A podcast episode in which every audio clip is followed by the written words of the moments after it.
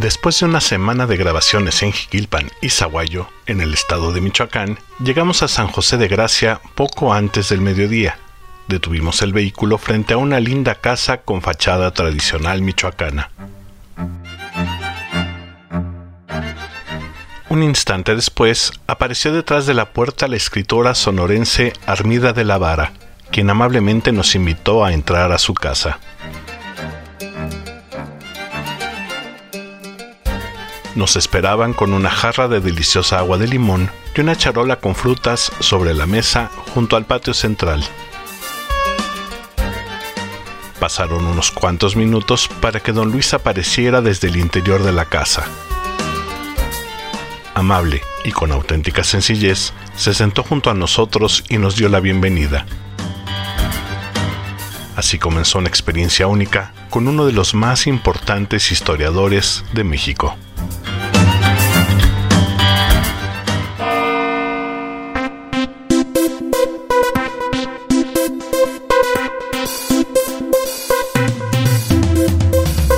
Una maravillosa pieza de ingeniería, construida con los materiales del cosmos, es el elemento a través del cual contactamos con todas nuestras realidades.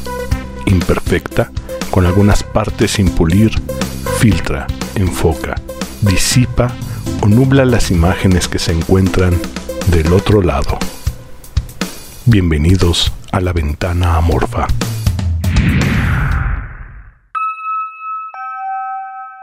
Hoy presentamos El pueblo en vilo de Luis González y González.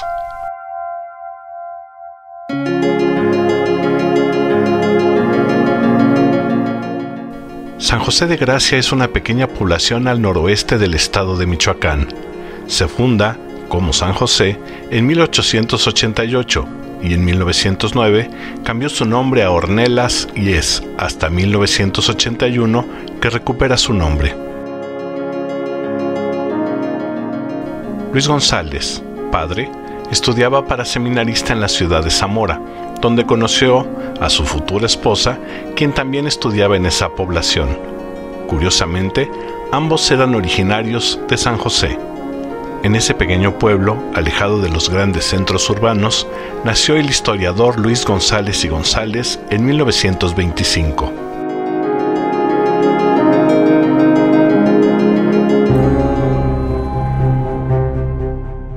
Poco tiempo después, tras la destrucción del pueblo por parte de las fuerzas federales quienes combatían a los cristeros, la familia de don Luis se traslada a Guadalajara.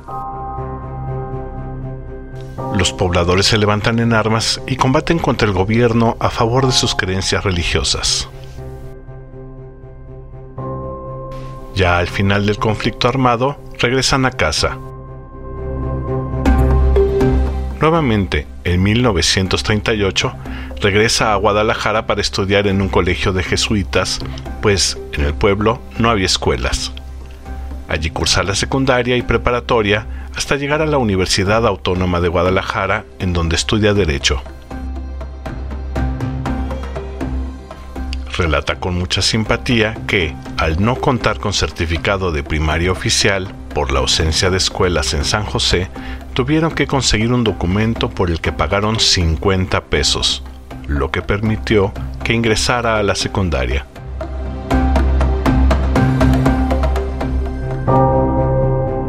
A la mitad de la carrera de Derecho, fue requerido por el ejército mexicano para cumplir con su servicio militar, de tal manera que fue encuartelado durante un año en el que, comenta, aprendió a ser más ordenado y mejorar su carácter pero concluyó que la vida más inhumana de todas es la del ejército y adoptó una postura antimilitarista y pro-anarquista.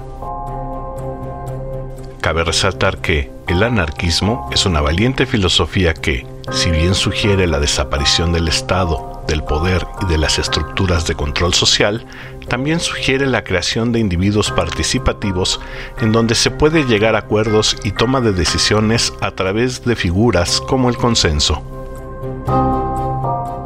Y sí, efectivamente, no tiene absolutamente ninguna relación con los grupos que se autodenominan de esa manera y cuyo objetivo generalmente está vinculado a la desestabilización o el control como lo podemos observar con frecuencia en las marchas y manifestaciones que terminan con actos vandálicos. Por supuesto, hay varias vertientes y escuelas del anarquismo que, también, merecerían un capítulo de ventana amorfa.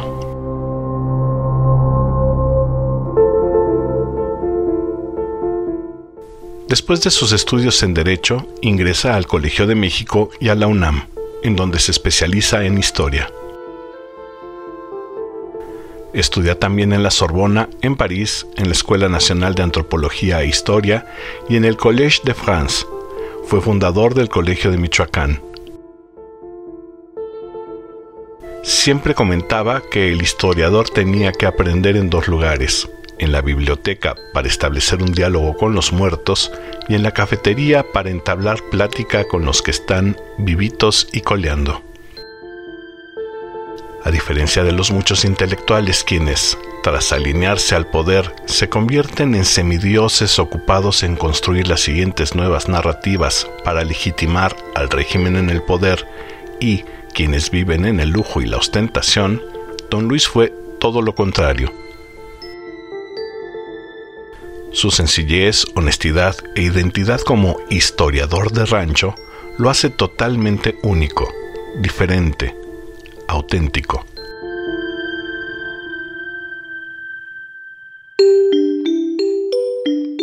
La sencillez de don Luis viene de familia.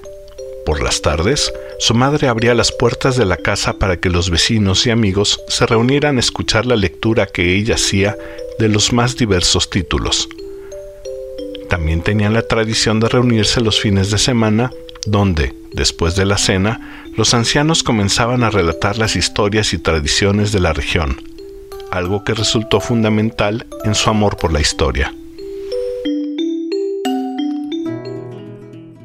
Una tarde, después de haber hecho varias grabaciones en el pueblo, regresamos a la casa de don Luis, y allí lo encontré leyendo sentado al lado de una mesita en el patio de la casa. Me pidió que me sentara a su lado y comenzó a platicar sobre música. Al principio me sentí un poco intimidado pues siempre lo vi como un gigante. Sí, no cabe duda que lo era, pero su plática era tan amable, tan generosa, que pronto lo sentí como un familiar entrañable.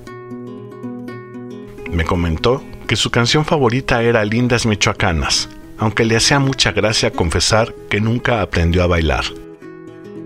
Después de un rato, se puso de pie y se retiró a su habitación.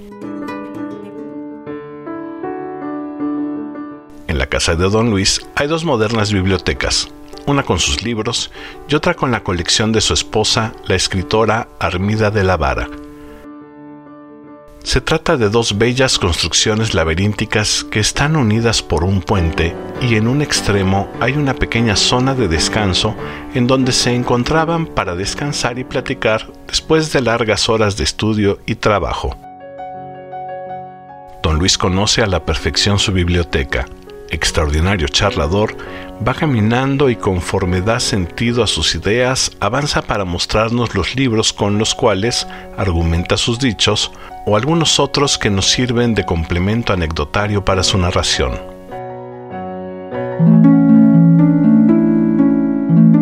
A doña Armida la conoció en Guanajuato en un congreso de historiadores al que asistió al llegar después de haber terminado sus estudios en París sonorense, Armida escribió poesía y colaboró durante varios años en la elaboración y adaptación de los libros de texto gratuito de la Secretaría de Educación Pública. El trato entre ambos era extraordinario, respetuoso y muy cariñoso. Son tema para el argumento de una buena producción cinematográfica de corte romántico Ambos trabajaron en el manuscrito de una de las obras más importantes en la historia de la historia de México, Pueblo en Vilo. Don Luis relata que fue Armida quien pasó en limpio el documento y que viajaron a la Ciudad de México en un autobús, un tres estrellas. Su equipaje estaba compuesto por belices y cajas de cartón, en una de ellas se encontraban los originales y las copias del libro. Sin embargo, por un error en la entrega de las valijas, intercambiaron la caja de cartón con los documentos por una llena de limones, Afortunadamente, el dueño de los limones apareció en la estación para reclamar su caja y coincidió con don Luis, lo que permitió que los objetos regresaran con sus respectivos dueños. Pueblo en Vilo es una joya de lo que se conoce como microhistoria. Esta es una forma de analizar los sucesos, personajes o pasajes del pasado que regularmente pasarían inadvertidos por otras fuentes. Pueden ser hechos cotidianos o extraordinarios y comienza partiendo de un fenómeno, individuo o situación específica como si se mirara con lupa, lo que permite recuperar información que en las visiones generalistas se pierden. Se le atribuye al británico Edward Palmer Thompson su creación. Pueblo en Vilo es eso, un retrato visto con microscopio de los personajes y sucesos de San José de Gracia con un componente adicional único, el extraordinario sentido del humor y la sencillez de la narración de Don Luis el lector puede imaginarse a las personas, los lugares, prácticamente sentir el viento posar por las calles y sus aromas. Eso permite considerar al autor como el padre de la microhistoria en México. El libro, fechado en 1968, logra hacer una interpretación de la realidad del país partiendo del estudio de un pequeño poblado. Don Luis elaboró también importantes estudios sobre el general Lázaro Cárdenas, quien era amigo de la familia y vecino del poblado de Jiquilpan. Cárdenas fue presidente de México de 1934 a 1940 y ejecutó importantes acciones a favor de la educación, el campo y las relaciones internacionales. La obra de Don Luis supera la treintena de libros, todos destacados como El oficio de historiar, Invitación a la microhistoria o Los días del presidente Cárdenas, además de trabajos sobre diferentes poblaciones del país.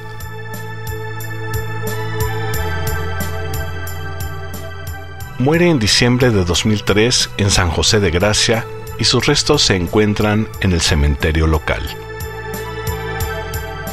En 1968 escribió algo que retrata su generosidad y sus intereses. El ranchero, si llega a comprar una obra, la lee de cabo a rabo, la presta a sus amigos y no es infrecuente que se hagan tertulias para oírla.